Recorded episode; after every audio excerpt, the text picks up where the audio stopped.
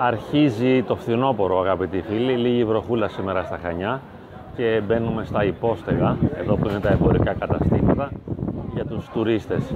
Και να πούμε δύο λόγια για μας τους ψηλονευρωσικούς.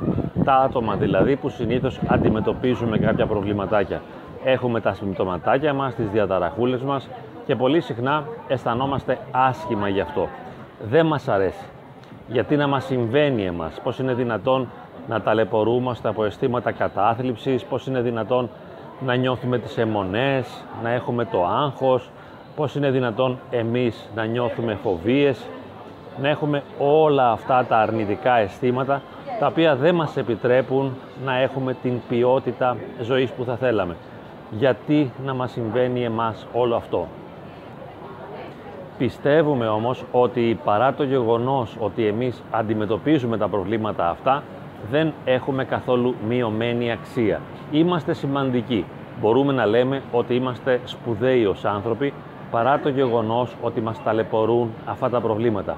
Γιατί, όχι φυσικά από έπαρση, αλλά για να τονώσουμε την αυτοεκτίμησή μας, κάτι που το έχουμε ανάγκη. Θέλουμε να βεβαιώσουμε τον εαυτό μας ότι αξίζουμε, γιατί αυτό μας βοηθά στην ψυχολογική μας ισορροπία και στην εσωτερική μας αρμονία. Και γι' αυτό λέμε ναι, ως άνθρωπος αξίζω. Είμαι σημαντικός, μετράω, μπορώ, τα καταφέρνω, κατορθώνω πολλά πράγματα. Και θα δούμε τρεις διαταραχούλες τώρα και πώς είναι δυνατόν αυτές οι τρεις διαταραχές να δώσουν κάποια θετικά αποτελέσματα στη ζωή μας αλλά και στη ζωή των άλλων. Για παράδειγμα, η ιδεοψυχαναγκαστική διαταραχή είναι μια διαταραχή που μας κολλάνε σε αυτήν έμονες ιδέες, καμιά φορά κάνουμε και ιδεοψυχαναγκαστικές πράξεις και δεν ελέγχουμε τη σκέψη, αλλά η σκέψη μας πάει εκείνη εκεί που θέλει. Επίσης ένα πολύ χαρακτηριστικό αυτής της διαταραχής, σημαντικό χαρακτηριστικό, είναι ότι είμαστε τελειομανείς. Όποιος πάσχει από ιδεοψυχαναγκασμό είναι και τελειομανής. Θέλει τα πράγματα να είναι ακριβώς όπως τα θέλει και προσπαθεί με κάθε τρόπο να είναι σωστός.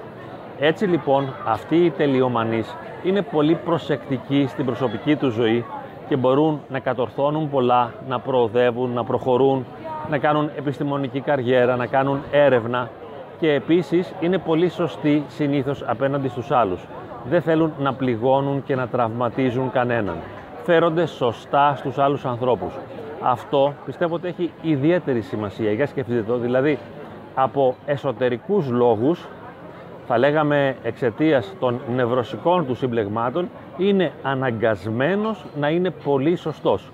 Να μην χρωστάει, να μην λέει ψέματα, να είναι ακέραιος σε όλα, να τα κάνει σωστά, να βοηθά τους ανθρώπους γύρω του, γιατί έτσι ίσως το θεωρεί σωστό.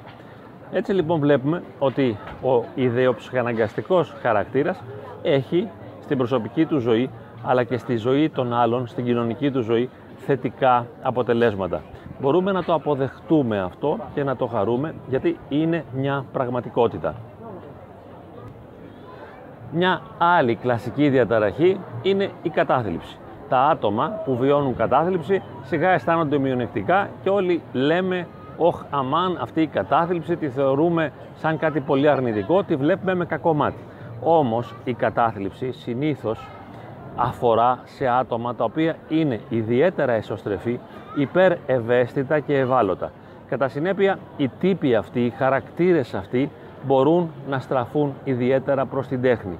Είναι οι άνθρωποι που καταλαβαίνουν από μουσική, από ζωγραφική, από γλυπτική και όχι μόνο καταλαβαίνουν, αλλά μπορεί οι ίδιοι να γίνουν δημιουργοί. Συνήθως ένας καλός καταθλιπτικός μπορεί να γίνει ένας πολύ καλός ζωγράφος ή μουσικός ή αρχιτέκτονας ή οτιδήποτε άλλο. Γιατί είναι τόσο ευαίσθητη και ευάλωτη η ψυχή του, ώστε ακριβώς εξαιτίας αυτής της ευαισθησίας να αντιλαμβάνεται την ωραιότητα, να αντιλαμβάνεται την ομορφιά, αλλά και να πληγώνεται από την ασχήμια. Έτσι ξέρει να βρίσκει αυτό που είναι ωραίο, ξέρει να δημιουργεί την ομορφιά. Και για να ολοκληρώσουμε τον προβληματισμό μας, ας αναφερθούμε σε μια άλλη διαταραχή, ίσως λιγότερη γνωστή, η διαταραχή της αντικοινωνικής συμπεριφοράς ή διαταραχή αντικοινωνικής προσωπικότητας. τα άτομα τα οποία πάσχουν από την διαταραχή αυτή είναι αντιδραστικά, επαναστατούν, αντιδρούν, δεν ακολουθούν κανόνες, δεν συντονίζονται, θέλουν πάντα να γίνεται το δικό τους, είναι κατά κάποιον τρόπο απόλυτοι, είναι απότομοι, θέλουν όλα να γίνονται με το δικό τους τρόπο, δεν αντέχουν τίποτα, έχουν θα λέγαμε κατά κάποιον τρόπο ένα ισχυρό εγωκεντρισμό αλλά και μια ισχυρή αντιδραστικότητα.